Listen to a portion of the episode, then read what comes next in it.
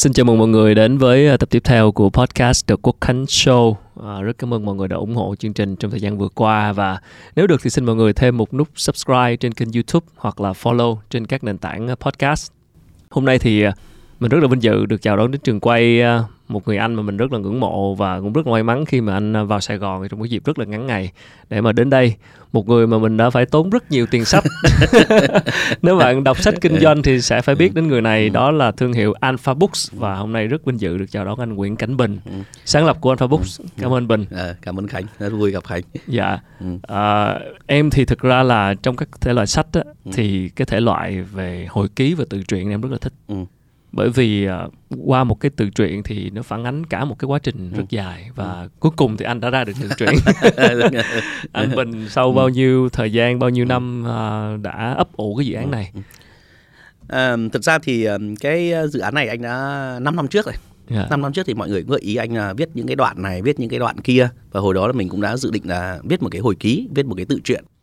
Thế thì thực ra cái câu chuyện về tự truyện ấy thì mọi người cứ muốn rằng là phải già rồi phải thành đạt rồi phải 70 80 gì đó thế nhưng mà vì anh là một người làm sách cho anh nhận thấy mấy việc thứ nhất là sau khi mà mình già rồi thì cái cái cái cái cái cái câu chuyện mình kể đôi khi nó không còn nó không make sense nó không còn nó không còn hữu ích hoặc không còn sát với cả cái thực tế bây giờ nữa thì anh nghĩ rằng là làm sao một người trẻ Việt Nam có thể theo kiểu phương Tây theo kiểu hiện Mỹ hiện đại những câu chuyện trải nghiệm của mình mình chia sẻ với các bạn ngay uh, ngắn hạn trong đương thải trong việc tức thời hơn là khi mình đã về già xong rồi trí nhớ mình cũng quên lãng đi yeah. Dạ. thì anh thấy là cái đấy thì cũng hay nhưng mà có lẽ để là câu chuyện sau. Thế thì bây giờ là cái câu chuyện về này thì anh đã ủ 5 năm nay. Chúc mừng anh lần nữa về cuốn tự truyện đã ra mắt và cũng ờ, cảm ơn anh vì những cái dòng sách kinh doanh của Alpha Book thực sự trong thời gian vừa qua.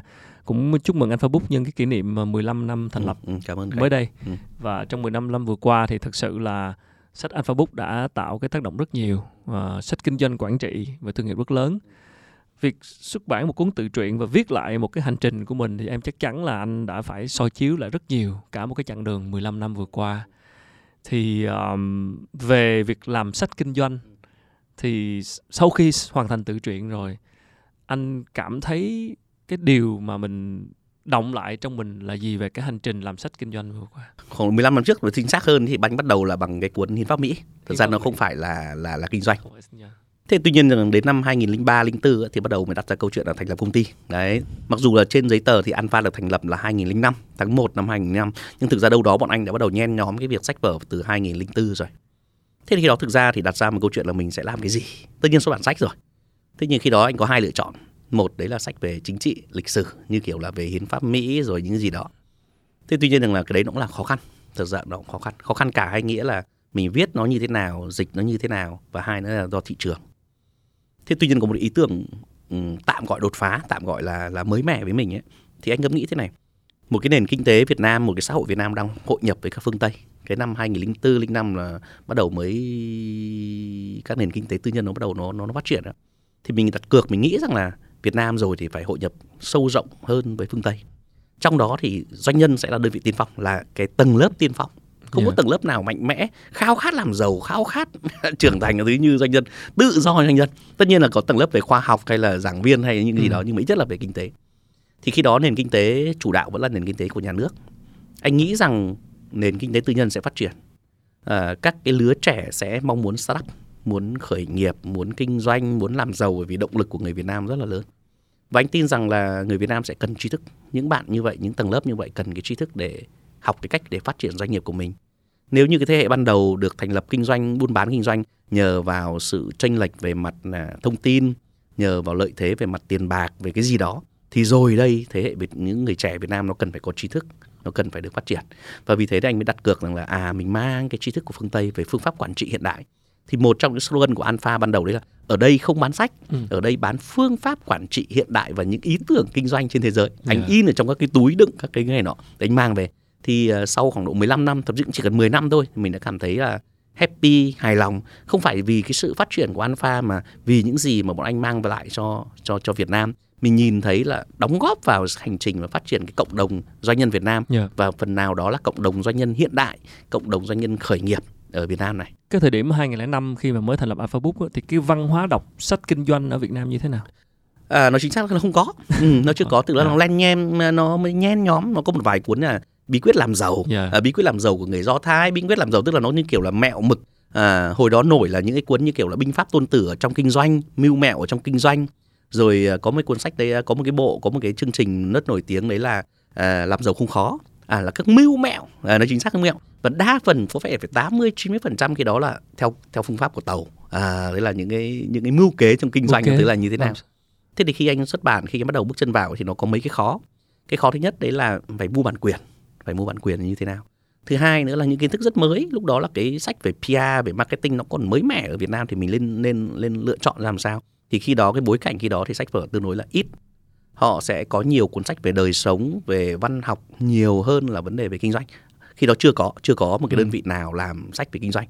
Thì bọn anh cảm thấy rất hài lòng rất là vui khi mà mình xác lập được một cái chiến lược đi cho mình đấy là sách quản trị kinh doanh và Alpha tạo lập cho mình một cái uy tín một cái thương hiệu khi mang những cái cuốn sách như là chiến lược đại dương xanh và tất nhiên sau này nữa đấy là cuốn quốc gia khởi nghiệp chẳng hạn là một yeah. cái dòng đấy và mở ra cả một cái không gian và uh, tri thức về mặt quản trị cho cho các bạn trẻ Việt Nam. Yeah. Gần đây rồi thì cái việc đọc sách kinh doanh là, là phổ biến rồi nhưng mà cái thời điểm 2005 anh nói là không có văn hóa đó thì cái việc anh là xuất hiện và cái đơn vị giống như là đầu tiên tiên phong ừ, ừ. thì nó cũng có cái lợi nhưng nó cũng có cái bất lợi là mình sẽ không có thị trường. Vậy thì lúc đó mình xoay trở cái bài toán kinh doanh của mình như thế nào? Ngày đó thì cũng uh, cũng ngờ ngạch à cũng hai hai chiều cũng phải kể thêm là những cái khó khăn Câu thứ nhất là anh không phải là dân dân kinh doanh, anh học bách khoa rồi bắt đầu nghĩ về mặt chính trị, xã hội, hiến pháp, đấy điểm thứ nhất. Nhưng tất nhiên cả hai mặt, một mặt là khó khăn là uh, mình cũng không biết là cái quản trị nó như thế nào, cách thức ra làm sao. Và hồi đó thì làm gì có nhân sự, làm gì có nhân viên nhiều như bây giờ là tuyển dụng người này người kia. Thì trong cái rủi nó có cái may. Trong cái rủi đấy là mình không có nhiều tiền, mình cũng không có nhân viên. Thế tự mình trong vòng 2 năm, 3 năm đầu tiên ấy thì tất cả những cái quyển sách kinh doanh mà anh mua bản quyền ấy anh phải tự đọc. Yeah. Ừ thế sau này mọi người mới nói rằng là chưa có ai học được một lớp MBA như cảnh mình bởi vì mình học mình đọc nhiều đến như thế xuất bản phải đọc hết phải đọc hết chứ yeah. Mình phải biết xem nó như thế nào cái thức là như thế nào thế đâm ra là kiến thức của anh quản trị tương đối tốt thế thì như vậy là một mặt mình vừa nhìn được cái quá trình à, điều hành doanh nghiệp của mình như thế nào những cái gì mình học tập ở trong cái sách quản trị mình áp dụng trong công ty mình. Sau đó thì mình lên truyền hình anh bắt đầu làm giám khảo chương trình làm giàu không khó chìa khóa thành công đường tới thành công và sau này là cái chương trình CEO trong suốt từ năm 2006, 07, 08, 09 và cái kiến thức của mình nó được va chạm với thực tế. Nó được đi tiếp xúc với các bạn trẻ, trao đổi nói chuyện và lại chất vấn ngược lại và mình cảm nhận được cái nhu cầu của của của xã hội của các bạn trẻ như nào và rồi nó sẽ thuận lợi thêm là mình càng hiểu thêm. Chứ nếu mà chúng ta đánh xa rời một cái người mà à, không gắn với cái doanh nghiệp, với cộng đồng doanh nhân, thì mình không thể chọn lựa được những cái sản phẩm phù hợp với họ. Ngược lại nếu như mình không có cái năng lực điều hành doanh nghiệp mình cũng cách biệt nó thì nó không thể nào chọn được những cái cuốn sách tốt. Học từ sách. À. nhưng mà lúc đó thì sách là không bán không có được nhanh như bây giờ đâu. Ừ. như anh nói đó thị trường không có. Vậy thì cái giai đoạn mà để mình kiên trì với thị trường á để mà mình có được cái bài toán dòng tiền á, thì lúc ừ. đó mình sẽ xoay trở như thế nào? À đấy. Thì um, thực ra thì cũng đã có giai đoạn rất là khó khăn. Đấy. Ban đầu ấy thì đúng là mình cũng ngờ ngạch nó nhìn ra thì cũng ngờ mình đưa ra sách ra thị trường ấy thì mình cứ nghĩ rằng là mình có thể bán được. Nhưng thực ra khi đó mạng xã hội chưa có việc mà đưa lên trên báo chí nó cũng không dễ tại vì một cái người startup bây giờ chắc là hàng hàng nghìn các bạn startup bây giờ làm thế nào mà xuất hiện trên một cái đám đông thứ là như vậy thì nó nó không không không không dễ. Thì quả thực là trong năm đầu tiên gần như là là rất khó khăn. Bọn anh tiêu hết sạch tiền của mình mình vay tiền này vay tiền khác thì đều đều đều khó khăn cả. Thế nhưng sau đó thì có hai cái thuận lợi. Cái thuận lợi thứ nhất là dần dần mình kiên trì với việc đấy. Anh mới bàn với cả những cái người cùng sáng lập với mình đấy là uh, đại khái là ngày xưa câu chuyện thế này. Nhiều khi mình chỉ ngồi ở trong văn phòng xong mình ra quyết định à, thế xong anh mới bàn với nhau là thôi anh em mình chỉ có phách là phải tự ra thị trường. Bọn anh tự mang sách lên đinh lệ nguyễn xí rồi đi cặm cụi từng cái chương trình à, MBA hoặc từng chương trình một. Mình vào những cái lớp ở trong trường kinh tế quốc dân cái lớp nhỏ lắm. Bây giờ thì đương nhiên là mình không thể nói chuyện cho một cái nhóm như thế được nữa rồi. Nó nhỏ quá. Nhưng ngày xưa là cặm cụi đi làm tất ừ. cả những cái việc như vậy. Tất cả những cái chỗ nào mà cảm thấy rằng là người ta cần đến mình mình gặp được họ thì mình đều xuất hiện dù là bán cho 5 người, 10 người, từng những cái sự kiện ban đầu ngày xưa nó nó ngây thơ lắm mình bây giờ mình đi bán từng cuốn từng cuốn những thứ như vậy thì mình cặm cụi những chuyện như vậy. Thứ hai nữa là nó cũng thuận lợi thôi là bởi vì khi mà đói trí thức á, những cái doanh nghiệp bắt đầu trưởng thành lên. 2007 08 bắt đầu gặp khủng hoảng, gặp khó khăn gặp khó khăn ấy thì có hai chuyện xảy ra. Cái thứ nhất ấy là họ bắt đầu phải tìm ra lục trong cái trí não của mình, tức là mình trưởng thành, mình sống sót như thế nào, mình phát triển như thế nào. Thì anh cũng thấy thuận lợi khi mà những cái cuốn sách của mình, đặc biệt là một số cái cuốn là khá là thành công như chiến lược dạng đại dương xanh, thì mang lại cho các cái bạn trẻ bây giờ những cái ý tưởng mới trong cái việc kinh doanh rất là thú vị, rất là hay ho và các bạn ấy tự lan tỏa ra cái chương trình như vậy. Bây giờ thì à, rất nhiều các công ty sách mới ra đời. Thật sự là là em cũng nghe nhiều người bảo là khởi nghiệp sách Đúng rồi. ờ, ra công ty sách lắm. Ừ. nhưng cũng có một cái ý kiến là làm sách không phải là để làm giàu đâu anh nhận định thế nào Thực ra thì làm sách ít nhất cho đến so far đến nay ấy, thì việc để trở thành một cái người giàu có thì quả thực là khó khăn, quả thực là rất khó khăn. Ờ, kiếm tiền để bằng cái cuốn sách theo kiểu bình thường thì không thể giàu có được. Ừ, thực tế là như vậy vậy thì đi kèm với việc sách thì sẽ có những cái giá trị gia tăng nào mà mình có thể mang lại Thực ra thì nếu những người mà yêu thích sách vở ngay cả bản thân khi mà viết sách ấy, chắc là có lẽ những cái người chỉ có những người mà như anh ờ, anh Lê Hoàng hay là à, kính bạn hoa của Nhất Ánh là thực sự là gọi là có một cái thu nhập sống được từ nhận bút. Còn lại thì những cái người khác viết sách dịch sách đấy là vì niềm đam mê vì sự trưởng thành của họ. Bây giờ đối với nền xuất bản ở Việt Nam thì buộc lòng Việt Nam nó phải một nền xuất bản nó chỉ có thể phát triển lên nếu như nó có cái sự chuyển mình cho cả một cái xã hội cả một cái xã hội phải chuyển mình lên thành một cái nền kinh tế trí thức chứ không phải là một nền kinh tế vật chất. Trong cái xã hội mà khi nó giống như anh có thể mô tả giống như thời bao cấp đi chẳng hạn. Yeah. một cái thời bao cấp thì em thử hình dung mà xem làm sao mà có doanh nhân nào tồn tại được thời bao cấp vì nó không cho phép doanh nhân tồn tại. À, khi đó mới chỉ lập được cái xí nghiệp những cái hợp tác xã mà chỉ được thuê có 5 người. Anh không thể được làm giàu từ cái việc như vậy thì làm sao mà anh có doanh nhân? Một nền kinh tế mà dựa trên vật chất à, chỉ thuần túy dựa vào chất thì người ta cũng không có nhu cầu nhiều trong vấn đề về mặt trí thức nhưng Ừ. khi xã hội nó phải chuyển dịch à, khi trẻ em của chúng ta con cái chúng ta bắt đầu quan tâm đến hơn giáo dục họ coi rằng cái việc giáo dục và việc sách vở việc trí thức nó là một cái sự đầu tư và giúp cho họ nâng cao cái giá trị thì chúng ta chỉ chờ đợi cái sự phát triển của cả một cái xã hội chứ không thể chỉ là một ngành có thể giàu có lên được Yeah. Ừ. Theo anh hiện nay cái điều gì là cái nút thắt lớn nhất của ngành xuất bản Việt Nam? Nút thắt ở ngành viết xuất bản Việt Nam thì anh nghĩ rằng có một vài cái nút thắt Yeah. cái nút thắt thứ nhất là cái không gian anh tạm gọi là cái áo á, cái không gian ấy luật pháp cơ chế à, ví dụ như là sách lậu có này Ừ. à, những cái vấn đề về không có bản quyền việc sao chép và đặc biệt là những thứ online làm cho người ta bớt đi cái việc đọc thứ hai nữa là nhu cầu của việc đọc và cái thị hiếu của người bây giờ dùng cái những cái phương tiện nghe nhìn họ Ừ. sẽ lấn át mất cái thời gian là như vậy cái thứ ba nữa là vấn đề về các cái đơn vị xuất bản nó chưa thực sự là lớn mạnh và chuyên nghiệp chi phối được cái vấn đề thị trường ba cái nút thắt như vậy ví dụ như là nói về cái cái áo cái không gian phát triển ấy thì khi bọn anh thành lập Alpha, Nhãn Nam, Đông A và hàng loạt những đơn vị xuất bản được thành lập đâu đó vào khoảng 2004, 05, 06 là bởi vì khi đó có luật xuất bản. Ừ. Trước đó luật nó không cho phép tư nhân được được được tham gia vào cái thị trường thị trường này thì rất là khó. Nó giống như cái nền báo chí với nền truyền hình của Việt Nam bây giờ Yeah. dẫu sao vẫn ờ, có những cái cản trở, vẫn những cái trở ngại, vẫn những cái cái hạn chế làm cho chúng ta khó để phát triển được Yeah. bây giờ chúng ta cần phải một cái một cái áo mới một cái không gian mới cụ thể thế này ừm, anh muốn hình dung là một cái nền xuất bản nó phải có tạm gọi là một bên là in ấn một bên xuất bản Ừ. một bên là phát hành à, một cái nền xuất bản mà phát triển được nó phải đi đều hai chân Ừ. xuất bản và phát hành Yeah. à, chúng ta bị tan vỡ một cái hệ thống thư viện. Vì sao? Ừ, hệ thống thư viện à, ngày xưa Khánh có biết được là chúng ta phải có 30.000 đến 50.000 cái thư viện. Thư viện là cái những nhà văn hóa thôn á ở Yeah. từng thôn từng xã thứ như vậy. Nhưng mà từ cái thời bao cấp đến nay thì chúng ta bị tan vỡ rồi bị tan vỡ bởi vì người ta không cần đến cần thiết nữa. Không tồn tại nữa. không tồn tại Xóa- nữa. xóa bỏ. Ừ, xóa bỏ đi. Nhưng với cái xã hội như bây giờ nền xuất bản chỉ có thể phát triển nếu như nó đồng hành cùng với hệ thống thư viện cùng với nhà những hệ thống phát hành thì mới có thể phát triển được một nền xuất bản một cách hoàn chỉnh. Nó giống như anh nói hai chân ấy chúng ta mà xuất bản có bước chân dài đến đâu có thể in có thể in được nhiều cuốn sách đến đâu nhưng không có hệ phát, phát hành tức là cái chân bên trái không nhấc lên không bước đi thì chúng ta không có cái hành trình đi được Yeah. Ừ. Còn ờ, về văn hóa đọc thì sao?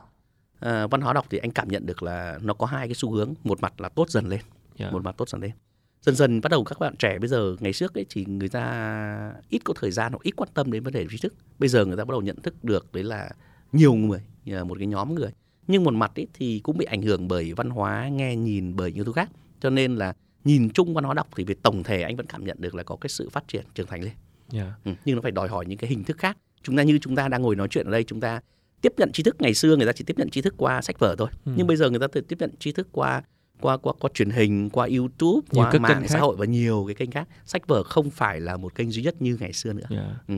Càng thêm sự sao nhãn và và và thực ra là để mà du nhập cái tri thức của thế giới đó Ừ. thì là mình mình phải dịch rất nhiều cái sách đầu sách hay và ở Ừ. Alpha Book thì Ok, cũng là như ok, vậy. ok. Thì em muốn hỏi sâu một chút về cái chỗ dịch sách.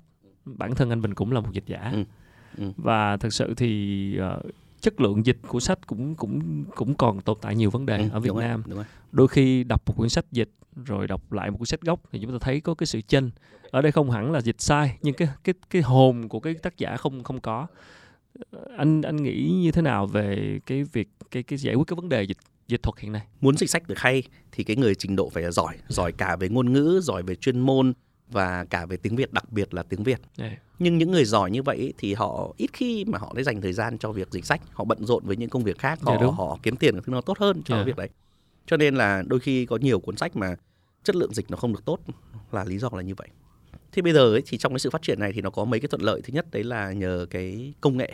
Có một thứ rất hay ho đấy là chúng ta có thể sử dụng. Mà anh tin rằng là trong vòng 5 năm 10 năm nữa bây giờ chúng ta sẽ nhìn thấy Google Translate nó bắt đầu tốt lên rất là nhiều. Dạ. thứ hai nữa là buộc lòng sẽ có những một số tác phẩm ví dụ như là một số tác phẩm đặc biệt nổi bật nào đó thì cái nhuận bút nó sẽ phải cao lên thì người ta mới có thể dành thời gian cho những cái việc dịch. Thứ ba nữa là biên tập viên sẽ phải uh, trau chuốt hơn từ ngữ. Và thực ra trên thế giới nó có một cái thứ như này này các cái bước đi của mình ấy, các cái nó giống như nhà à, tóm lại là quay lại như kiểu cho dễ hiểu đấy là giống như bất động sản của mình ấy Dạ. à, 5 năm trước 10 năm trước những cái nhà bất động sản của chúng ta thì thiết kế nó không được đẹp như như bây giờ Ừ. à, ngay cả bản thân anh sống ở trong khu của Vin chẳng hạn Dạ. thì chỉ 5 năm trước thôi thì cái thiết kế đôi khi nó hơi thừa một tí nó hơi nó nó không được tối ưu hóa nó không được đẹp cửa sổ thế này thế kia và dần dần nó sẽ tiến triển theo xuất bản nó cũng như vậy thôi ban đầu khi chúng ta sản xuất ra những hàng hóa thì không thể nào mà tinh không thể nào mà đủ tốt được thì dần dần đặc biệt là những cái cuốn sách mà có giá trị sẽ được dịch lại sẽ được sửa chữa lại sẽ được biên tập lại ngày càng hoàn thiện hơn. Và chúng ta chờ đợi thêm thời gian khi mà những bạn trẻ của người Việt Nam và cái từ ngữ của Việt Nam nó cũng phải phát triển. Trong cái quá trình dịch thuật có nhiều cái thuật ngữ rất là khó để dịch ra tiếng Việt nó như thế nào. À, giống như ngày xưa chúng ta nghe cái từ vi tính với từ điện toán ở trong Sài Gòn thì gọi là điện toán ở ngoài miền Bắc thì gọi là vi tính. Thế rồi marketing và tiếp thị. Những câu chuyện như vậy. Thì bây giờ chúng ta cũng chờ thêm thời gian. Dạ. Ừ. Anh cũng có nói là những người mà dịch tốt thì thường thường cái đây là không phải là công việc chính của họ, họ làm công việc khác. Vậy thì rất nhiều cái ý kiến cho rằng là để phát triển cái lực lượng dịch thuật chuyên nghiệp và chất lượng thì cái lương lương cho người dịch thực sự phải tăng. Có cách nào để tăng lương cho người dịch không? à, muốn tăng lương cho người dịch ấy, thì có mấy cách cách thứ nhất ấy là chúng ta buộc lòng phải bán được nhiều sách chúng Dạ. ta nếu mà theo kiểu thông thường ấy chúng ta sẽ phải có bán được nhiều có doanh số nhiều thì sẽ trả được tiền lương cho dịch giả cách thứ hai ấy là có một cái quỹ dịch thuật có một sự hỗ trợ đặc biệt cho những tác phẩm quan trọng. À, hiện nay thì ở Hàn Quốc đặc biệt là Hàn Quốc và một Dạ. số quốc gia khác à, chính phủ nó sẽ có những cái quỹ dành riêng cho cái quá trình mà dịch thuật. Họ được ưu đãi không phải nhất thiết rằng là những cuốn sách mà gắn với các vấn đề về thị trường. Nếu như chính phủ mà kể cả Việt Nam bây giờ đã từng đặt ra cái câu chuyện như vậy. À, có những sự tài trợ có những sự hỗ trợ thì khiến cho những cái cuốn sách đặc biệt quan trọng sẽ được nhận được cái nhuận bút tốt hơn rất là nhiều. Dạ. gần đây nhất trong liên tục trong mấy năm vừa qua bọn anh đã tiếp xúc với bên Hàn Quốc những cái cuốn sách của Hàn Quốc thì chính phủ Hàn Quốc có một cái quỹ nhỏ Ừ. hỗ trợ việc dịch những cái cuốn sách của Hàn Quốc ra các ngôn ngữ trên thế giới Dạ. à, ví dụ họ sẽ công bố là có khoảng độ anh không nhớ là bao nhiêu có thể là 50 hay 30 20 cuốn sách rất là có giá trị về về Ừ. về Hàn Quốc. Dạ. Thế tất cả những ai mà dịch những sách này thì họ được tài trợ cho cái phần dịch như vậy. Như vậy nó rằng chất lượng lên rất là nhiều. Dạ. Thì đấy là những thứ mà chúng ta có thể có thể làm được. Ở Alpha, Book- anh thì anh làm sao để ờ, có được cái danh sách những người dịch thuật chất lượng? Thật ra nó chỉ là cái sự phát triển theo thời gian. Một mặt ấy thì bọn anh vẫn tiếp tục công bố, tiếp tục quảng cáo, tiếp Ừ. tục thông báo là chúng tôi tìm những người này, người kia cho cho tìm những cái dịch giả cho tác phẩm. Thứ hai là những người dịch giả lớn họ sẽ lựa chọn những tác phẩm lớn. Dạ. À, là mình mua những được người- tác phẩm nào đúng không? Ừ. Dạ. những cái dịch giả lớn ấy họ không thể dịch những tác phẩm nhỏ đôi khi nhuận bút cũng chỉ là một phần thôi đôi khi ví dụ như anh nói cụ thể trong trường hợp mà năm ngoái một trong cuốn sách của Alpha của Omega mà thành công mà được giải sách quốc gia đấy là cuốn lịch sử của Herodotus Dạ. là một cái ông sử gia 2.000 năm ở, ở, ở, ở Hy Lạp ngày xưa cổ đại. Thì dịch giả năm ngoái được giải của sách quốc gia ấy là Lê Đình Chi. Lê Đình Chi là người uyên thâm về tiếng Anh tiếng Pháp và uyên thâm rất nhiều về vấn đề về lịch sử. Chi dịch cái cuốn sách này bởi vì là những người dịch giả lớn họ chọn lựa tác phẩm lớn.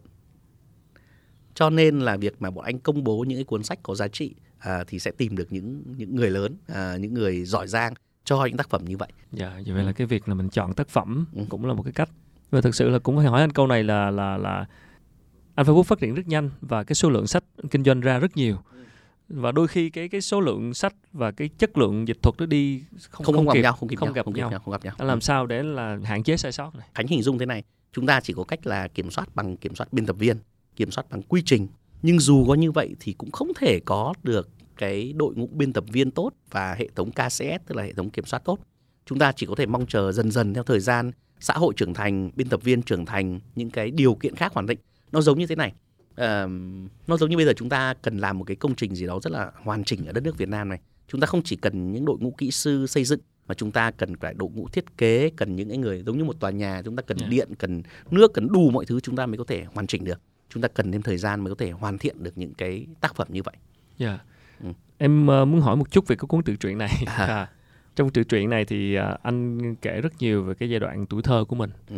Và anh Bình cũng đã từng nói rằng là anh quan tâm rất nhiều đến tuổi thơ của những cái người thành công trong qua những nhân vật mà anh xuất bản sách và ở đây với chính tuổi thơ của anh thì anh cũng nói trong sách là một cái tuổi thơ cũng nhiều cái thứ nhiều cái điều khác biệt nhiều cái thứ dữ dội đó dạ, cũng, cũng bình vậy thì cái cái tuổi thơ đó nó ừ. theo anh nó ảnh hưởng đến con người anh như thế nào khi mà um, làm khi mà đọc sách khi mà nói chuyện với rất nhiều người quen thứ này nọ yeah. Dạ. thì mình mới nhìn thấy là đâu đó đầu tiên mình cứ tưởng như là họ không bị ảnh hưởng gì đến tuổi thơ không bị ảnh hưởng gì bởi gia đình bởi cha mẹ bởi môi trường nhưng thực ra sâu xa bên trong họ đều chịu ảnh hưởng yeah dạ khi anh đi nước ngoài anh đọc ví dụ như câu chuyện về Van Gogh chẳng hạn yeah. Dạ. Van Gogh ấy thì làm lịch sử là năm đời làm tranh năm ừ. đời buôn bán tranh và ông ấy được nuôi dưỡng trong một cái môi trường vô cùng đặc biệt Beethoven cũng vậy và tất cả những người khác như vậy bây giờ anh gặp gỡ những con người giống như hôm nay sáng nay uh, anh gặp anh uh, Nguyễn Mạnh Tuấn là một nhà văn rất nổi tiếng những năm 80 cho đến năm 86 ông ấy viết cái tác phẩm là Cù Lao Tràm và Đứng trước biển mà anh nhắc đến trong cuốn sách này à, yeah dạ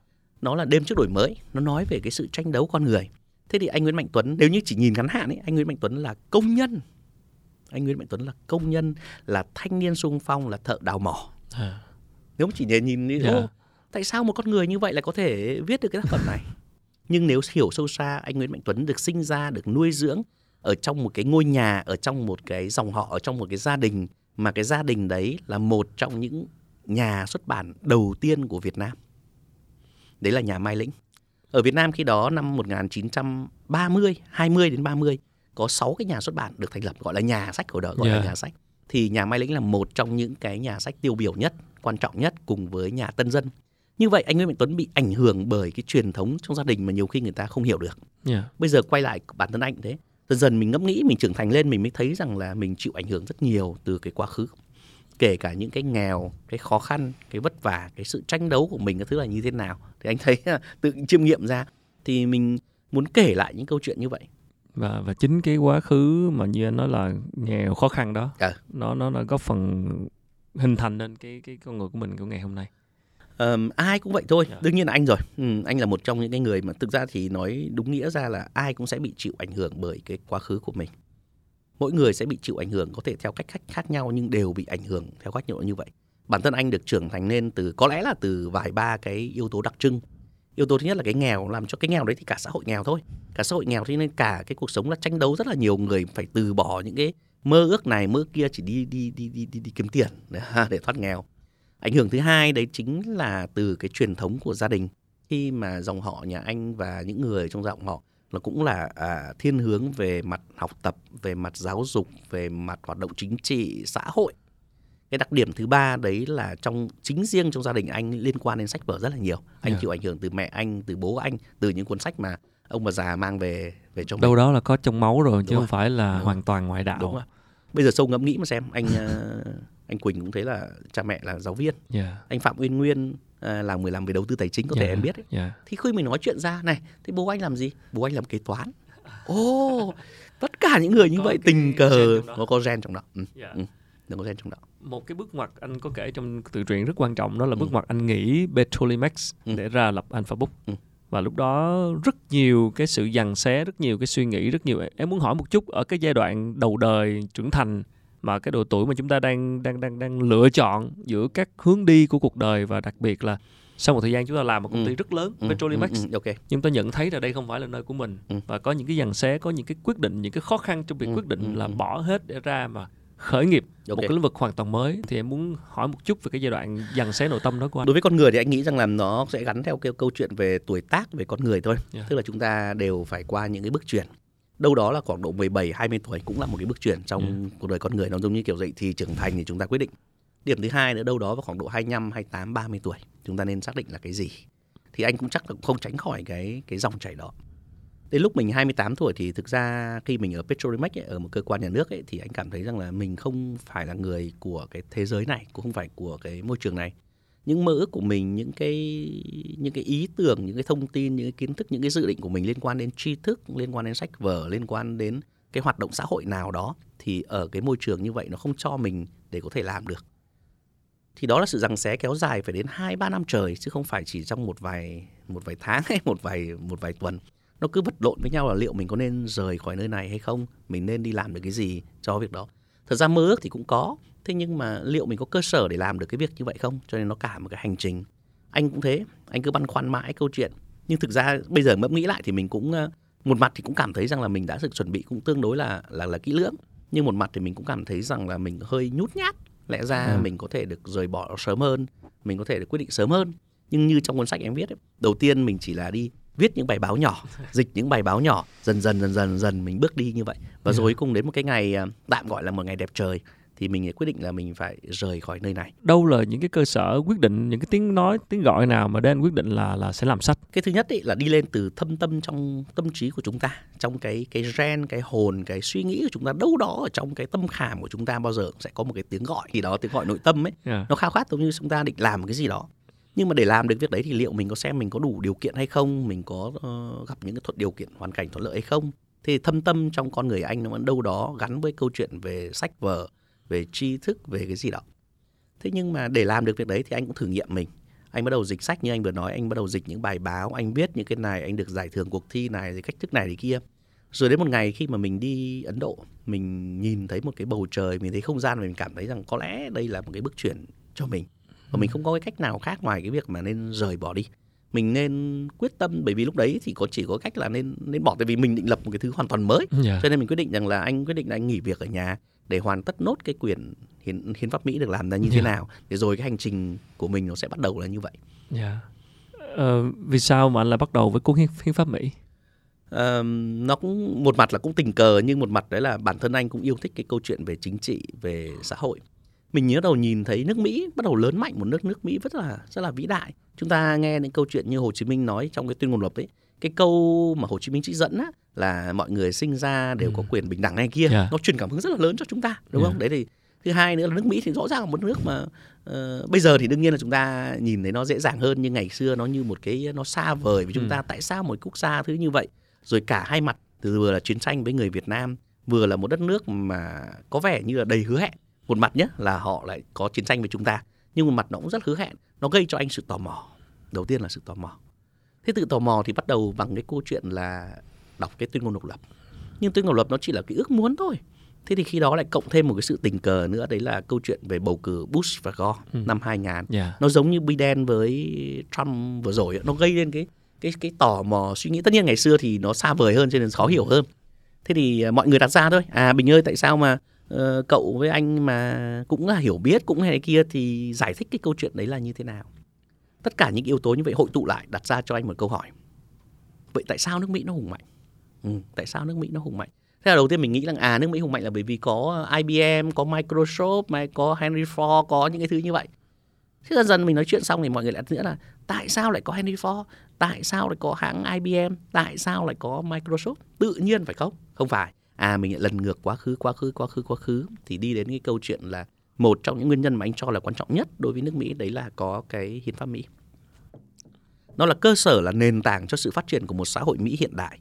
Từ một cái xã hội hiện đại, từ một cái cấu trúc thiết chế văn minh, nó nảy nở ra hình thành ra những trí thức, những học giả, những doanh nhân, những tập đoàn.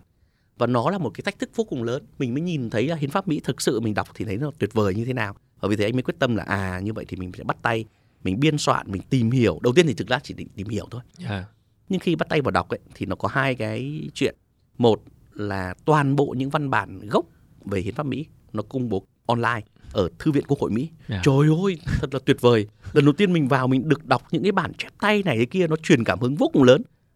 Cái thứ hai nữa là mình thấy rằng cái không gian để chúng ta thử nghiên cứu vào việc đấy hoàn toàn có thể.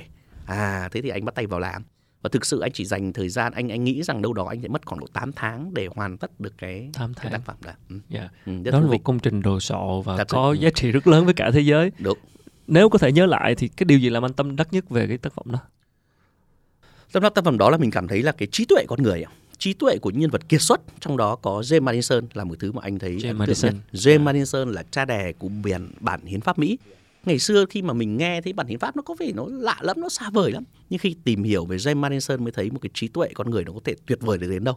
Nếu như bây giờ chúng ta nhìn thấy Steve Jobs, nhìn thấy Elon Musk, trời ơi trí tuệ con người ông ta bắt đầu dám nghĩ ra là à, nào là vệ tinh 40.000 vệ tinh quay xung quanh trái đất rồi khám phá sao hỏa. Trời ơi bình thường làm sao chúng ta nghĩ được những việc như vậy. Vậy mà hơn 200 năm trước một người như James Madison nghĩ rằng à, à thực ra nó hành trình là thế này, nó, nó, nó, nó mô tả cho nó dễ.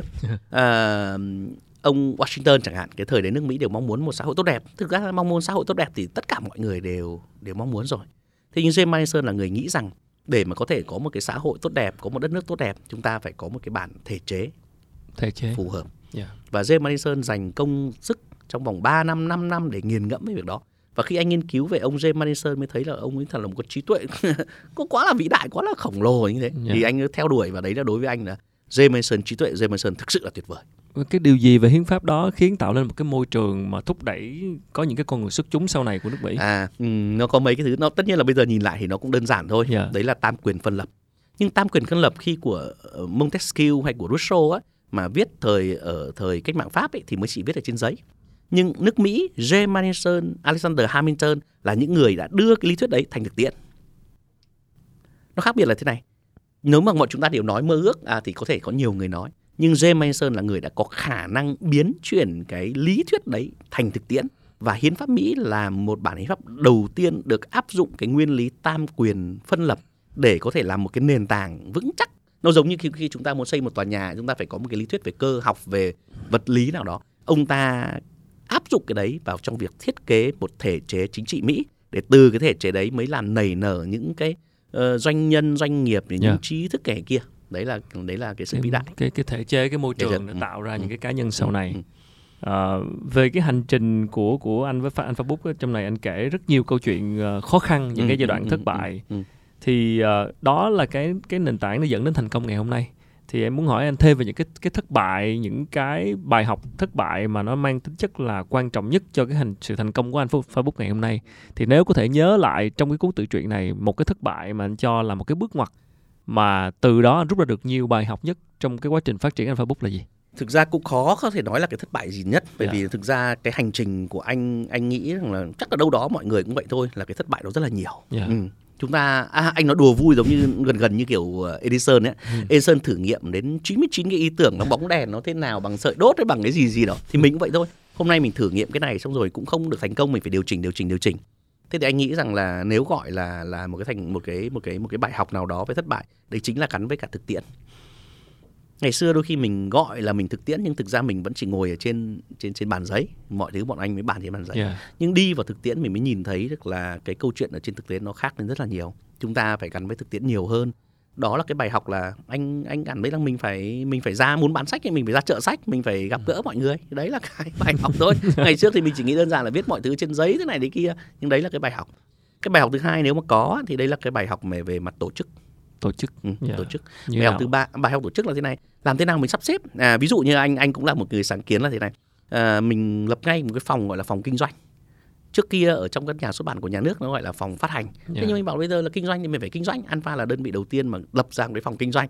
Tất nhiên bây giờ nghe thì rất buồn cười. Phòng kinh doanh thì phải có, đúng không? ờ, nó phải có chứ. Nhưng mà trước đấy thì anh lập thêm một cái phòng nó gọi là phòng bản quyền. Điều cũng chưa bao giờ có ở các cái nhà xuất bản ở Việt Nam khi đó. À như vậy anh phải mua bản quyền anh phải lập ra đội ngũ kinh doanh.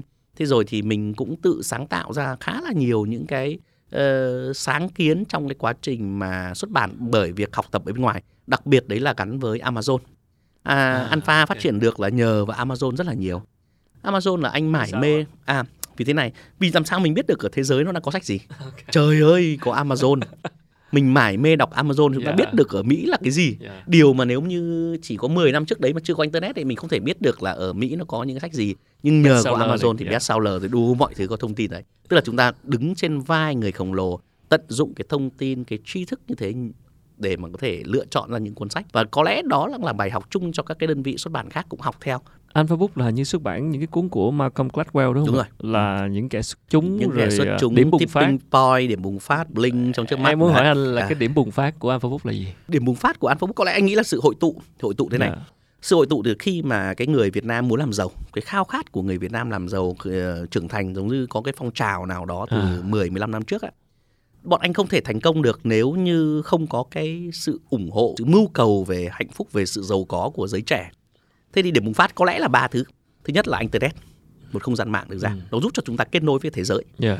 cái thứ hai nữa là an phúc được thành lập vào cái đúng cái khoảng trống cái cái cái cái cái, cái thời điểm đó cộng với nhu cầu của xã hội. Như vậy ba cái yếu tố như vậy nó mới trụm lại. Nếu chỉ có một cái là có internet không thì chưa đủ. Yeah. nhưng nếu không có nhu cầu của thị trường của độc giả sự hình thành và lớn mạnh của doanh nghiệp tư nhân ở Việt Nam như vậy là ba yếu tố yếu tố thứ nhất là bọn anh được hình thành trong cái giai đoạn đó cộng với cái khuôn khổ cái điều kiện mà luật xuất bản và công ước bơn ừ. về mặt bản quyền cho phép mình làm yeah. cộng với internet như vậy internet. là điểm tipping point nó hội tụ những yếu tố như vậy nếu mà có thể chia sẻ một cái thẳng thắn thì cái điểm mà còn cần phải cải thiện của sách Alpha Book là gì? À, anh vẫn nghĩ lại quay lại ấy, đấy là vẫn là cái vấn đề về chất lượng. Ừ. Cụ thể là như thế nào? Chất lượng chất gì? lượng dịch này, chất lượng trình bày này, đấy là những cái thứ mà cần phải được cải tiến. Cái thứ hai nữa là thực ra bây giờ nó phải bắt đầu nền xuất bản Việt Nam bắt đầu phải chuyển sang một cái giai đoạn mới rồi. Ừ. Anh định nghĩ là giai đoạn mới thế này. Hành trình ban đầu trong vòng 15 năm qua hay 20 năm qua ấy, là người Việt Nam du nhập nhập khẩu cái tri thức của của thế giới về bây giờ đã đến cái giai đoạn mà người Việt Nam phải tự sản sinh cái tri thức ra cho của bản thân mình. Yeah. À, ví dụ trước đây chúng ta nhập khẩu nhé. À, Khánh có nhớ ngày xưa chúng ta nhập toàn bộ ô tô này, xe Thì máy rồi hết. tất cả yeah. mọi thứ nhập hết. Nhưng dần dần bây giờ ô tô chúng ta phải tự sản xuất hoặc ít ra phải lắp ráp. À, rồi thì uh, à, tivi bây giờ mình có đâu ngày xưa mình nhập hết tivi về nhưng bây giờ tivi bây giờ có gì khó đâu mình lắp ráp thứ ở Việt Nam. Tri thức của người Việt cũng thế. Nếu chúng ta du nhập thì cũng tốt thôi thế nhưng mà có nhiều thứ nó không hoàn toàn phù hợp với với Việt Nam. Những bài học về kinh doanh ở Việt Nam rõ ràng cái văn hóa doanh nghiệp với cách thức nó khác với với thế giới. Vì thế đã người Việt Nam đã đến cái giai đoạn mà cái trí tuệ cái kinh nghiệm à, cái kiến thức đã được tích lũy đủ rồi để mà sản sinh ra. Như vậy đối với anh cái nền xuất bản ở Việt Nam nó phải chuyển sang một cái giai mới. À, cách đây 10 15 năm khi anh sang bên Thái Lan anh gặp những cái nhà xuất bản anh không nhớ là Nana Nanena cái gì ừ. đó. Thì họ nói rằng là bản thân chúng tôi đã bắt đầu đã đến cái giai đoạn đấy là 50 50 50 là 50% là mua bản quyền của của Mỹ. 50% là sản xuất ở ở, ở trong nước. Ừ. thì chúng ta đã phải đến cái bước chuyển của Alpha. Một mặt là về chất lượng này. Yeah. mặt thứ hai nữa là về nội dung là uh, không chỉ Alpha đâu những cái đơn vị khác đã bắt đầu nhen nhóm Khánh có nhìn thấy gần đây hàng loạt những doanh nhân, những ờ, nhà tư vấn bắt đầu viết sách rất nhiều giống như anh ví dụ như vậy, chúng ta bắt đầu chuyển dịch sang cái bước đấy rồi. Dạ, thực sự là cái điều anh vừa nói khiến em nhớ đến cái cái cái việc là ra nhà sách trước nay thì toàn là sách dịch, dịch uh, của các doanh nhân nước ngoài, rồi, nhưng bây giờ cũng bắt đầu có những cái cuốn sách của các doanh nhân Việt Nam, của những cái tác giả Việt Nam. Tuy nhiên còn rất ít. Thật sự thì cái người doanh nhân viết tự truyện nhanh cũng ừ. không nhiều do à, câu chuyện là thế này um, anh đi gặp 10 doanh nhân có lẽ phải đến 8 doanh nhân sẵn sàng viết. Đó là điều thắc mắc của em đó. Tại sao không có những cái cuốn à, như vậy? Người chấp bút. Ừ, quay lại người chấp bút thiếu. Chấp bút.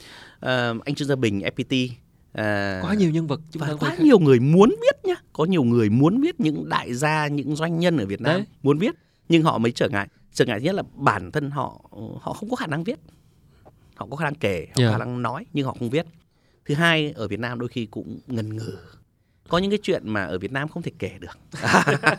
Không biết họ biết kể như nào anh còn nói chuyện với họ thì không biết là kể như thế nào. Có những chuyện ví dụ như chúng ta cùng ví dụ quá hay à, ví dụ uh, có nhiều chuyện không thể nào mà mà mà công bố ra được. Ừ. thứ ba nữa là chưa có người làm chưa có cơ chế để làm việc đấy. Nhưng anh tin rằng là trong vòng một hai năm qua và tốc độ tăng trưởng cho cái mảng về tự truyện thực sự lớn. Alpha đã set up riêng ra một cái bộ phận chuyên phục vụ chuyên chăm sóc chuyên làm việc với các doanh nhân Việt Nam để viết những cái tác phẩm của doanh nhân Việt Nam. Thì nó là hành trình. Và cái xu hướng này là xu hướng tất yếu. Ừ. Ừ. chúng ta đang đang đang rất nhanh. Và đâu đó đã hình thành những cái lớp dạy cái kỹ năng viết. À bắt đầu có những cái nhà báo dịch chuyển từ báo chí sang chấp bút.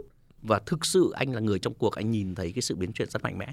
Chúng ta chỉ cần chờ một hoặc hai năm tới thôi em sẽ nhìn thấy rất nhiều những câu chuyện như vậy. Về mặt gốc rễ thì làm ừ. sao để giải quyết cái bài toán về về con người về người viết về người chấp bút như thế nào ờ, đào phải đào tạo, tạo thôi. Yeah. chúng ta dạ. phải đào tạo thôi. Thực ra thì chúng ta đã có nhà báo rất nhiều rồi. Cái nhà báo viết uh, nó cũng thả một cái hành trình thế này. Nếu mà các bạn nhà báo là quen viết 1.500 chữ 2.000 chữ 3.000 chữ dần dần họ có phải có khả năng viết lên 10.000 20.000 chúng ta cũng đi nhìn cái hành trình thế này rồi. Người Việt Nam cái trí tưởng tượng và cái hệ thống logic cái khái quát hóa thì nó hơi yếu. Yeah. nó cần thêm thời gian chúng ta không thể có một ai anh nói một bức tranh rộng hơn yeah. anh nhìn cái nền xuất bản rộng hơn thế này chúng ta không có một ai chưa có một ai có thể có đủ khả năng như Rolling Stone để có thể có một cái trí tưởng tượng vô cùng tuyệt vời để viết lên viết lên Harry Potter rồi thì trò chơi vương quyền chẳng hạn Yeah. ờ thế thì những cái tác giả như vậy nó phải có một cái kiến trúc rất là rất là lớn lao người Việt Nam thì thường hay mô tả nhiều hơn Ờ, mới ở cái giai đoạn mô tả Yeah. chưa có khả năng biến nó trở thành khái quát trở thành cái trí tưởng tượng cho cái việc đó chúng ta cần thêm thời gian cần thêm thời gian để những cái người viết họ trưởng thành cần thêm thời gian để đưa ngay cả bản thân những cái cuốn sách là dạy kỹ năng viết rồi những khóa học các thứ là như thế nào chúng ta chưa có chúng ta mới chỉ ở cái bước ban đầu đấy là mô tả sự vật và hiện tượng chứ chưa đủ để có thể chiều sâu được Nãy anh có nói về việc viết tự truyện của các Ừ. ờ, nhân vật nổi tiếng hoặc là những cái người mà chia sẻ cuộc đời của họ qua những cuốn tự truyện và đôi Ừ. khi họ gặp khó khăn là họ không không có những chuyện không kể được không hết. kể được ừ. Em hỏi thật anh là trong cuốn tự truyện này là anh đã thực sự thành thật kể ra hết chưa? chưa chắc chắn là Dạ. chưa rồi thật ra thì nó có hai cái thứ mà chúng ta không thể kể được một là người ta không gian nó chưa cho phép để mình có thể kể được Yeah. cái thứ hai là bản thân thâm tâm của mình cũng chưa thể nào dám kể hết tất cả những câu chuyện như vậy và đâu đó vẫn có những cái khoảng trống có những góc tối trong tâm hồn trong suy nghĩ của mỗi con người trong cái hành trình đấy nhưng nó là một cái thứ mà anh cảm thấy rằng là à như vậy ít nhất nếu không thì mình cảm thấy rằng là mình đã có thể làm được mình đã Yeah. có thể kể ra được phần nào đó và rồi thì cái cái cái cái cái cái tự chuyện bây giờ nó tương đối là hiện đại thế này. Nó không phải một cái tự chuyện đóng. Tự chuyện đóng là thế sao? Cái tự chuyện đóng là họ đã hoàn tất xong xuôi và không có sửa chữa gì nữa. À dạ. bây giờ cái mô hình hiện đại trong cái cuốn tự truyện là nó được phát triển. Version 1.0, version 2.0, version 1.1, version này. Và càng ngày anh cảm thấy rằng là mình có thể chắp bút tiếp, mình có thể hoàn thiện tiếp và giống như anh có biết trong lời giới thiệu ạ. Một ngày nào đó, một năm nữa hay một thời gian nào nữa, mình tiếp tục mình sửa chữa, mình bổ sung, hoàn thiện thêm Mở đúng không? mới cái điều kiện nó không gian nó mở rộng hơn. Dạ. Mình có thể kể được những thứ nó tốt hơn. Và bây giờ thì rất nhiều người làm làm sách, rất nhiều công ty sách ra đời, không có như thời của anh chỉ có một vài. Vậy thì những người làm sách ở thời này có thể học được gì từ cái bài học của anh nếu mà anh có thể chia sẻ những cái bạn trẻ làm sách mới, công ty sách mới ra đời? Có một thứ không hề thay đổi, có một thứ không hề thay đổi, kể cả 15 năm hay 20 năm Là gì ạ? vẫn còn có những thị trường vỏ trống. Dạ. Nếu như ngày xưa chưa có sách quản trị kinh doanh thì anh sẽ lấp vào cái khoảng trống và Ok. thị trường kinh doanh. Nhưng ngày hôm nay trời ơi anh vẫn nhìn thấy là các doanh nhân khác họ vẫn tiếp tục xuất bản sách quản trị trong khi đó những cái mảnh đất nó còn bỏ trống vô cùng nhiều. Ví dụ thế này nhé, chúng ta sẽ nhìn thấy không gian vô cùng lớn lao, lớn lao cả về tiền bạc, lớn lao cả về nghĩa. Đấy là giáo trình đại học và sách giáo khoa cho học sinh phổ thông cho con em chúng ta. Tức là này, ví dụ như giáo trình đại học là Khánh cũng đang học ở trong nhà trường rồi. Ờ, Textbook đúng không? Ở textbook ấy, textbook ấy. Trời ơi nó cũ kỹ đến khi anh học đến bây giờ anh quay về nhà trường nó vẫn cũ kỹ lạc hậu đến như thế nào. Giáo khoa cũng vậy. Nếu sách giáo khoa hiện nay về cơ bản cũng dẫn do người Việt Nam soạn ra thế này thế kia thì thực ra trên thế giới đã phát triển rất nhanh. Sách giáo khoa trên thế giới ví dụ như là Phần Lan chẳng hạn hay là Hàn Quốc hay là kể cả gần đây nhất là Singapore chẳng tức là gần chúng ta ấy, là Singapore chẳng hạn Dạ. thì sách giáo khoa nó cập nhật à nó giống như kiểu là iPhone đi em trên bàn em là cái iPhone. Trời ơi, cứ mỗi một năm là sẽ có một cái iPhone mới. À, đúng không? Ví dụ là như vậy. Trời ơi, nhưng mà sách giáo khoa chúng ta vẫn cũ kỹ như thế nào? Ừ. đấy là cái không gian cái mảnh đất vô cùng lớn lao cho những người làm xuất bản mới.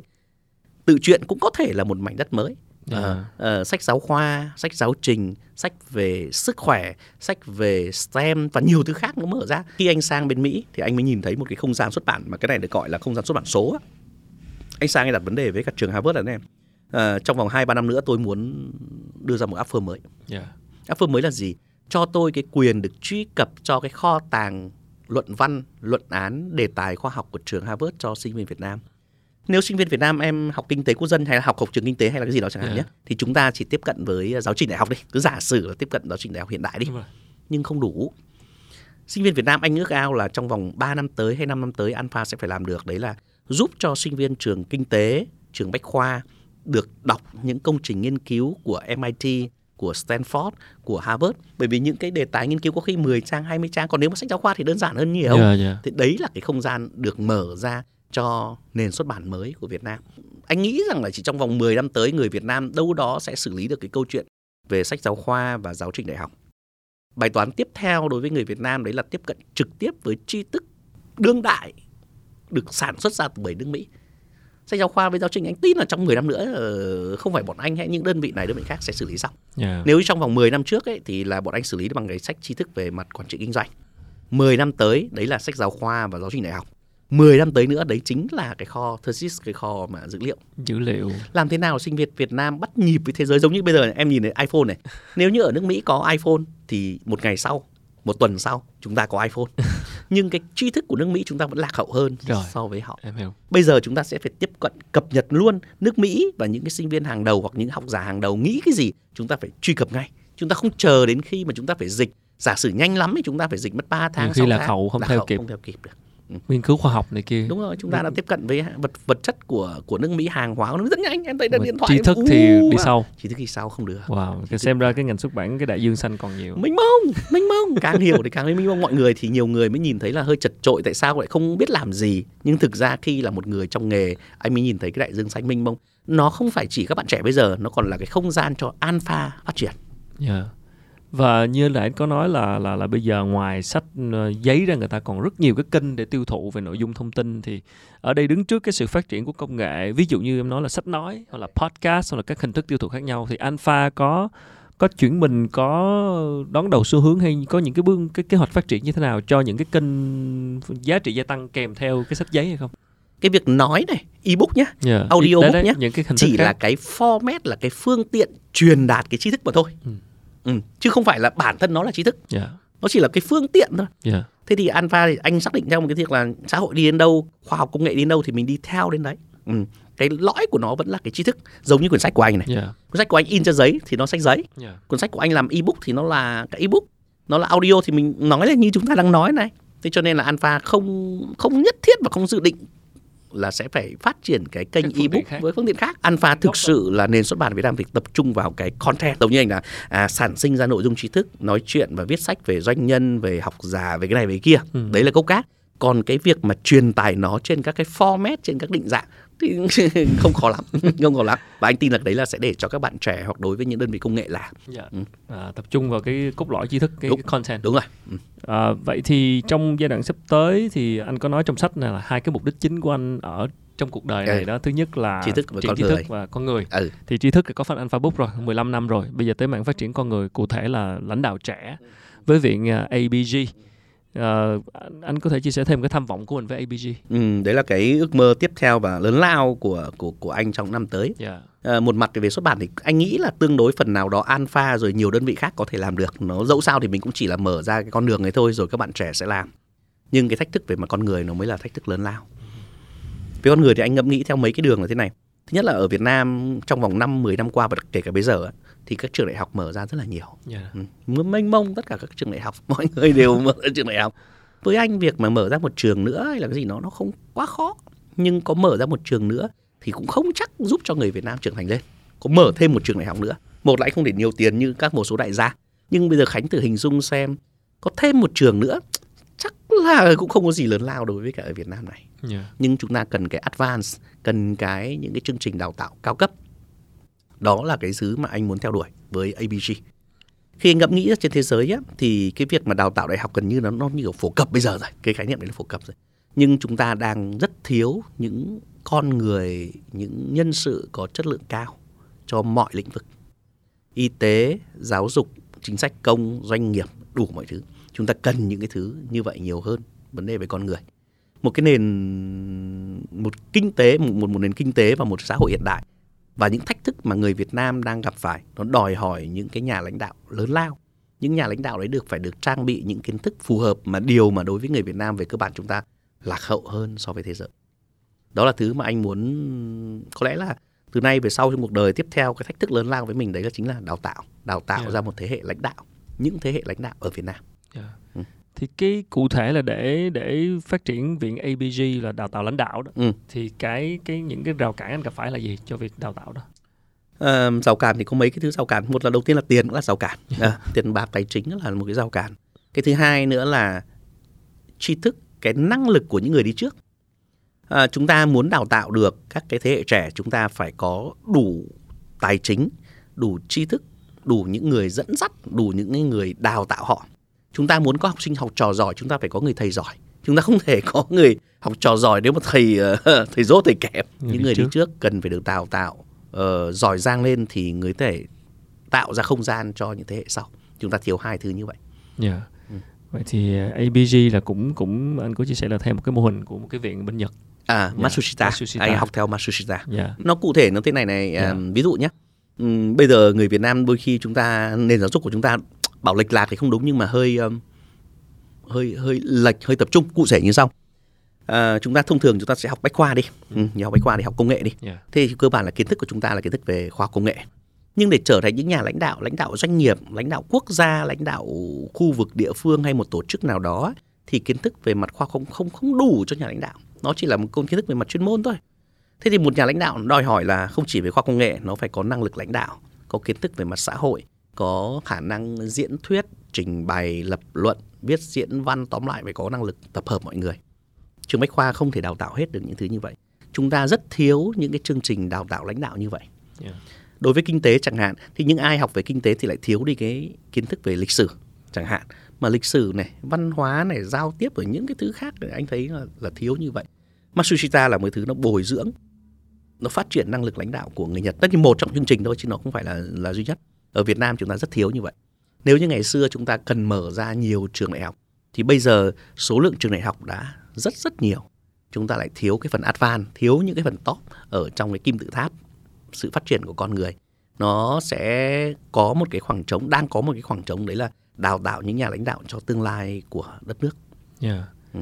Um, anh rất tâm huyết cái việc đào tạo lãnh đạo trẻ thế hệ kế cận và em cũng uh, tò mò một chút về cái công việc lãnh đạo của anh đối với Alpha Books. Thì um, anh nghĩ những cái bài học về lãnh đạo mà anh tâm đắc nhất từ cái quá trình phát triển Alpha Books trong 15 năm qua là gì? Bài học là mình không chuẩn bị đủ cho bản thân anh, bản thân kể cả Alpha và kể cả những tổ chức khác, các doanh nghiệp khác, à, Khánh có thể nhìn thấy hầu hết các tổ chức ở Việt Nam nói chung các à, bộ ban ngành địa phương đều không chuẩn bị đủ cái năng lực lãnh đạo kể cả về số lượng con người về chất lượng về tầm vóc để gánh vác những vấn đề trong tương lai hoặc ít nhất thực tế đương đầu gặp phải alpha cũng là một trong những thứ như vậy bọn anh không chuẩn bị đủ được cái lực lượng lãnh đạo lực lượng người có đủ năng lực để dẫn dắt tiếp cái ừ. cái, cái cái cái cái thách thức của mình anh luôn luôn thấy cảm thấy thiếu Ừ. Yeah. Tức là thiếu là này so với ước mơ của mình, so với những dự định của mình, so với những cơ hội mà mình gặp phải, so với những thách thức ấy, thì mình thiếu luôn luôn thiếu không đủ để mà làm. Các tổ chức khác cũng tương tự như vậy. Yeah. Ừ. Thì làm sao để giải quyết vấn đề này? À, giải quyết vấn đề thì hai thứ một mặt là mình tạo ra không gian để cho các bạn ấy trưởng thành, yeah. mặt thứ hai là mình đào tạo và mình lôi kéo, mình tìm kiếm những người bổ sung vào đó. Nhưng anh thấy yeah. là ừ. đấy là thiếu, thiếu thiếu kinh khủng lắm. Bây giờ chúng ta sẽ nhìn thấy nhé, ngành y tế chẳng hạn. Yeah. Ơ trời ơi, chúng ta có thể có bác sĩ giỏi, mổ xẻ giỏi, nhưng, nhưng để điều hành như thế nào thì là khó khăn. Cũng là lãnh đạo à, vẫn là lãnh đạo mà giáo viên cũng vậy giảng viên cũng vậy à, chúng ta có thể có cái kỹ năng dạy tốt nhưng để trở thành một nhà lãnh đạo thì không dễ chúng ta thường biến cái bác sĩ giỏi những người mổ xẻ giỏi thành một người lãnh đạo tồi yeah. ừ. Alpha cách đây 15 năm thì với lợi thế là người tiên phong ừ. 2005 ừ. bây giờ thì không còn là người tiên phong nữa vậy thì cái thách thức gì chờ Alpha ở phía trước năm 10 năm tới thách thức của bây giờ là làm thế nào để anh thách thức của, với chính anh thực ra thách thức của Alpha cũng là thách thức của của chính anh thôi làm thế nào mình tìm kiếm được những người nguồn lực đủ để thực hiện những cái dự định anh nghĩ là mình luôn luôn mình nghĩ ra được các ý tưởng các chương trình yeah. nhưng làm thế nào để mình biến cái ý tưởng này thành hiện thực bây giờ cũng vậy ngày xưa cũng vậy có cảm giác như là anh vẫn cần thêm rất nhiều sự hỗ trợ mà cảm giác có cái gì đó nó hơi cô đơn phải không kiểu như là anh anh vẫn muốn có rất nhiều ý tưởng muốn thực hiện nhưng lại là không thực hiện được do Đúng. mình thiếu người ừ, ừ, ừ. rồi trong cái cuốn sách này anh kết bằng một cái câu ừ. em em cũng nhớ mãi là anh ước mình được uh, sống vui vẻ hơn hiền dịu hơn à, bởi vì hiện tại anh vẫn còn đang có rất nhiều thứ phải lo lắng à có phải là như vậy không đúng vậy yeah. Dạ. ừ, có lẽ dường như tại vì là khi mà mình bước chân vào một cái tạm gọi vui vui đấy là cái tri thức mà đỉnh cao á yeah. Dạ. thì luôn luôn ừ, nó cả hai mặt một mặt là những người tiên phong những người lãnh đạo bao giờ cũng cảm thấy cô đơn đấy là chuyện bình thường rồi yeah, yeah. nhưng một mặt thứ hai là khi mà cô đơn mà khi mà những thế nhất là trong vấn đề về tri thức nhất là những người tiên phong những cái người mà đã tiếp xúc với những cái thứ mà tri thức rất đỉnh cao ấy thì lại yeah. càng thấy cô đơn thế thì anh là một người mà tự cảm thấy rằng là mình à, mình hơi tham vọng chẳng hạn hay là mình mơ ước lớn quá chẳng hạn thì mình luôn muốn là nó phải đi nhanh hơn nữa cách thức hơn nữa. Thiếu một tức là nó giống như kiểu là một con người mà vừa lý tưởng hóa thế một người lý tưởng hóa luôn không hài lòng với thực tế. Rồi. còn nếu mà chúng ta hài lòng với thực tế thì chúng ta sẽ uh, không có động lực khao khát lớn để để thay đổi đúng không? Thế nhưng mà anh nghĩ rằng là trong xã hội nó tồn tại nhiều loại người. Yeah. nó sẽ có những người lý tưởng hóa những người lý tưởng hóa thì không cảm thấy hài lòng với hiện tại luôn luôn nhìn thấy những khoảng trống luôn luôn thấy mình có thể làm được nhiều hơn thế Yeah. Những người thực tế thì cảm thấy sống nó đơn giản hơn. À vì sao mình sẽ chọn lựa những mục tiêu nó vừa phải nhẹ nhàng, đã mới đủ rồi. Hoặc là nó chỉ nhích nhích một chút thôi. Còn mình luôn luôn nhìn thấy mà chờ nhất là khi em tiếp xúc với với cái cái cái cái cái ngôi đền anh tạm gọi là những cái tri thức đỉnh cao của thế giới mình yeah. mới thấy mình lạc hậu đến như thế nào nhỏ bé thế nào nhỏ bé thế nào em một cái tham vọng uh, lớn và điên rồ nhất của anh với anh Facebook là gì wow. trong tương lai Đấy thì nếu mà chỉ trong ngắn hạn thôi thì anh rất ước ao là anh sẽ xuất bản được giáo trình đại học và giáo khoa phổ thông giúp cho các sinh viên Việt Nam bắt nhịp nhanh hơn với thế giới, giúp cho các bạn trẻ Việt Nam được đọc, được tiếp cận với cái tri thức hiện đại nhất như các cái người trên thế giới giống như chúng ta thôi. Chúng ta được tiếp xúc với iPhone là những cái những cái cơ những cái vật chất, những cái máy móc mà hiện đại nhất thế giới. Tại sao người Việt Nam lại được tiếp xúc và phải phải đi đọc những cái thứ mà lạc hậu chậm hơn được? À, việc xuất bản những cuốn sách và đặc biệt là có những sách của những cái nhân vật uh, nổi tiếng của thế giới chẳng hạn. Ừ, ừ thì điều đó có có có khiến cho anh có thêm cơ hội và anh có dự định là sẽ mang họ về Việt Nam hoặc là có cơ có hội chứ, để khán giả nhiên, Việt Nam nhiên rất thuận lợi tiếp cận rất dạ. chuẩn ừ. à, khi mà xuất bản những cuốn sách của những người nổi tiếng về nhân vật nổi tiếng chúng ta có và bọn anh có nhiều cơ hội trong việc mời họ nếu trước đây ý, thì việc mời những người như vậy về Việt Nam nó hơi khó khăn cả về tiền bạc về thời gian nhưng nhờ bây giờ không gian mạng nó mở ra ừ. metaverse mở ra cho nên là việc mà mình mời những người như vậy mà truyền hình uh, trao đổi online, online. cái thứ này nó dễ rất là nhiều và bọn anh cảm thấy rằng đấy mới là cái tương lai một cái bầu trời nó giống như thể là nó như thể một cái không gian mới được mở ra yeah. nó giống như không gian mới nếu trước đây chúng ta chỉ có sách giấy thì bây giờ có trên mạng thì ừ. bây giờ nhờ covid hoặc nhờ cái này kia thì chúng ta có cái không gian mà kết nối với những cái trí tuệ tạm gọi là hàng đầu thế giới chứ không chỉ là ở Việt Nam nữa. Yeah. Ừ. Có một điều cái này là quan điểm cá nhân em thôi. Ừ. Có thể người khác không có nhưng mà muốn xin hỏi ý kiến của anh đó là cái giá sách ở Việt Nam theo em vẫn còn rất rẻ so với thế giới có phải vậy không? Um, cái này thì cũng uh, định nghĩa thế này. Yeah. Dạ. À, nếu như so với ô tô xe máy, yeah. Dạ. à, khi mà nhập khẩu ô tô về chúng ta phải cộng thêm thuế, cộng thêm cái này cái kia, yeah. Dạ. thì đang thường là đắt hơn. Đối với sách vở thì chúng ta rẻ hơn so với thế giới, nhưng vẫn đâu đó đắt hơn so với cái thu nhập của người Việt Nam. Anh tính thế này, thứ nhất là nếu như quy đổi ra ở bên Mỹ nếu mà nói về cái thu nhập của người Mỹ nó gấp đâu đó vào khoảng độ 10 lần so với Việt Nam giá sách của bên Mỹ nó đắt gấp đôi so với mình. Yeah, đúng thì giá sách của Việt Nam về mặt lý thuyết đắt một cách tương đối gấp 5 lần so với bên kia. Trời ơi những người bên Mỹ họ có thu nhập 40 ngàn đô thế thì họ chỉ mua những cuốn sách có 10 đô 20 đô là vẫn ok. Ừ. thế nhưng mà ở với cả Việt Nam chúng ta chỉ có thu nhập làm sao được 4 ngàn được đâu. Thế yeah. thì cho nên là anh thấy là có hai cái lối suy nghĩ suy nghĩ thứ nhất là sách của Việt Nam nói chung vẫn rẻ hơn thế giới giống như anh nói là ô tô ấy nhá một quyển ô tô ô tô Mỹ này nhập khẩu này như này yeah. nhưng một mặt nếu mà so với người thu nhập người Việt Nam thì đắt một cách tương đối tương đối ừ. Tại vì có có những cái tranh cãi là là để tăng chất lượng của sách lên thì cái giá nó phải tăng lên nhưng mà ừ, song song đó như nhân vừa nói không, đó. giải yeah. pháp nó không phải là như thế. Yeah. Dạ. Nếu như đi theo cái lối tiếp cận là phải nâng cái giá sách lên thì anh không nghĩ đấy là một giải pháp mang tính chiến lược à, anh đang nghĩ và đang phát triển theo một cái lý thuyết mới à, theo một cái chiến lược mới để gỡ được cái giải pháp này yeah. Dạ. đấy chính là hệ thống thư viện chúng ta mới tan vỡ ba hai mươi ba mươi năm nay như anh nói đầu ấy là hệ thống thư viện bị tan vỡ thư viện này nhé khi mà chúng ta là bọn anh xuất bản có những cuốn sách mà như bách khoa thư cho trẻ em á giá nó hàng triệu bạc một triệu tám trăm ngàn chín trăm ngàn một cuốn sách làm thế nào mà trẻ em mua được cái thứ như vậy đâu không thể nào không thể yeah. không dạ. thể được thư viện sẽ giải quyết được vấn đề đó làm thế nào mà trẻ em chỉ mất có 50 nghìn, 100 nghìn mà được đọc những cuốn sách giá trị một triệu. Đấy là cái thách thức mà, lớn yeah. Dạ. được Alpha được đặt ra. À, hệ thống thư viện là cái thứ mà giúp cho giải pháp những vấn đề đó. Chúng ta mua một cái thẻ thư viện, à, các bạn nói chung ừ. mua một cái thẻ thư viện, anh đoán đâu đó trăm ngàn đi. Yeah.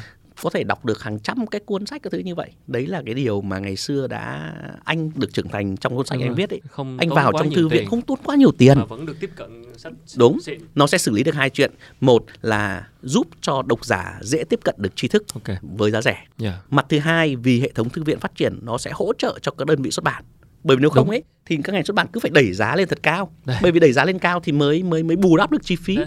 nhưng khi đẩy giá lên cao thì không tiếp cận được với khách hàng với độc giả thì chỉ có cái cách là phát triển một hệ thống thư viện 10.000 thư viện ở đất nước Việt Nam này đấy là cái mô hình anh tin là xu hướng nó sẽ đi như thế. Dạ. Vậy cái môn thư viện đó là các đơn vị tư nhân cũng tham gia vào được chứ hả? Không toàn được. Bây dạ. giờ năm ngày mùng 1 tháng 7 năm 2020 mới hơn một năm thôi. Luật thư viện lần đầu tiên được ban hành ở Việt Nam. À. Bọn anh tham gia vào yeah. quá trình đóng góp xây dựng cái luật thư viện đó. Và anh tin thế này, thứ nhất là thư viện ở trong trường phổ thông ấy điều mà có thể khánh nhớ là trong trường phổ thông trường phổ thông nào trường cấp 1, cấp 2, cấp 3 đều có thư viện. Nhưng thực ra thư viện này không hiệu quả. Nó trong đấy không có gì nhiều trong đấy cả. Thứ hai nữa là ở trong các cái chung cư trong các đô thị mà chúng ta đang sống có một cái phòng đấy là phòng sinh hoạt cộng đồng. Đúng rồi. hầu hết bỏ không. Mô hình ở trên thế giới anh đi sang từ nước nga sang paris sang london sang new york mọi nơi mô hình của họ đấy là hệ thống thư viện nhưng hệ thống thư viện này phải là một hệ thống thư viện hiện đại nó không phải thư viện kiểu cổ truyền thống uh, sách có bỏ ngập trong đấy rồi cũ kỹ rồi khẩu và mô mô hình hiện đại là mô hình anh tạm gọi là mô hình 4 trong một yeah. thư viện nhà sách quán cà phê và co-working space người ta okay. có thể ngồi làm việc đấy đấy là à. tương lai dạ ừ. Alpha Book chắc cũng có kế hoạch đầu tư vào thư viện chứ ừ, phải làm cái hệ thống thư viện yeah. đấy là cái tương lai là làm bởi vì chỉ có thể phát triển thư viện mới giúp cho trẻ em mới giúp cho người Việt Nam tiếp cận trí thức với giá rẻ thách thức của chúng ta là là trí thức với giá rẻ chứ không phải trí thức với giá đắt. Trí thức với giá đắt. tăng, tăng giá thì không không không, không. bởi vì một yeah. cuốn sách nó càng nó khác biệt với anh có uh, đưa ra một cái khái niệm đấy là bình thường chúng ta hay nói là F&B nhé F&B là chuỗi uh, food and beverage là ăn uống. Ăn uống. Chuỗi ăn uống là gì? Nếu như anh ăn con gà ấy, thì khánh không có con gà để ăn nữa đâu. Rồi. là tiêu dùng mà. Thế nhưng mà chuỗi về sách vở về trí thức ấy, anh gọi là L và R lead uh, learn and read ấy, thì một cuốn sách nếu anh đọc thì khánh vẫn được đọc được thậm chí anh đọc anh ghi chép vào thì cái giá trị mà anh để trong cuốn sách nó còn cao hơn so với ừ. ban đầu. Còn nếu mà ăn uống ấy thì mình ăn theo tiêu dùng mất đi, xong mất, đi, mất rồi, đi rồi. mất đi rồi. Nhưng cái tri thức ấy thì những người khác viết vào bổ sung thêm vào nó lại càng thêm cái giá trị trong đó. Yeah. nó không mất đi. Ừ. và chỉ có cái hình thức như thế giúp cho người Việt Nam tiếp cận được tri thức với giá rẻ nhanh chóng thuận tiện. Đó là tương lai của nền nền xuất bản. Nền xuất bản nó không phải chỉ để cho một bên sản xuất thắng mà cho cả xã hội cùng cùng thắng. Ừ. Cảm ơn Bình rất nhiều. Chúc anh uh, thành công với những dự định sắp tới của ừ. mình. Cảm ơn anh. À, thưa các bạn, à, vừa rồi là một cuộc trò chuyện và chỉ là những cái nét à, lát cắt rất là nhỏ so với một cuốn tự truyện này của anh Nguyễn Khánh Bình. À, Khát vọng sống sinh năm 1972 là cuốn tự truyện của anh Nguyễn Khánh Bình là sáng lập của Alpha Book thì à, các bạn có thể tìm đọc để hiểu thêm về cái quá trình uh, gian khó phát triển công ty Alpha Book của ngày hôm nay cũng như là những cái suy nghĩ của anh Bình về chuyện phát triển nền kinh tế tri thức ở Việt Nam. Ừ.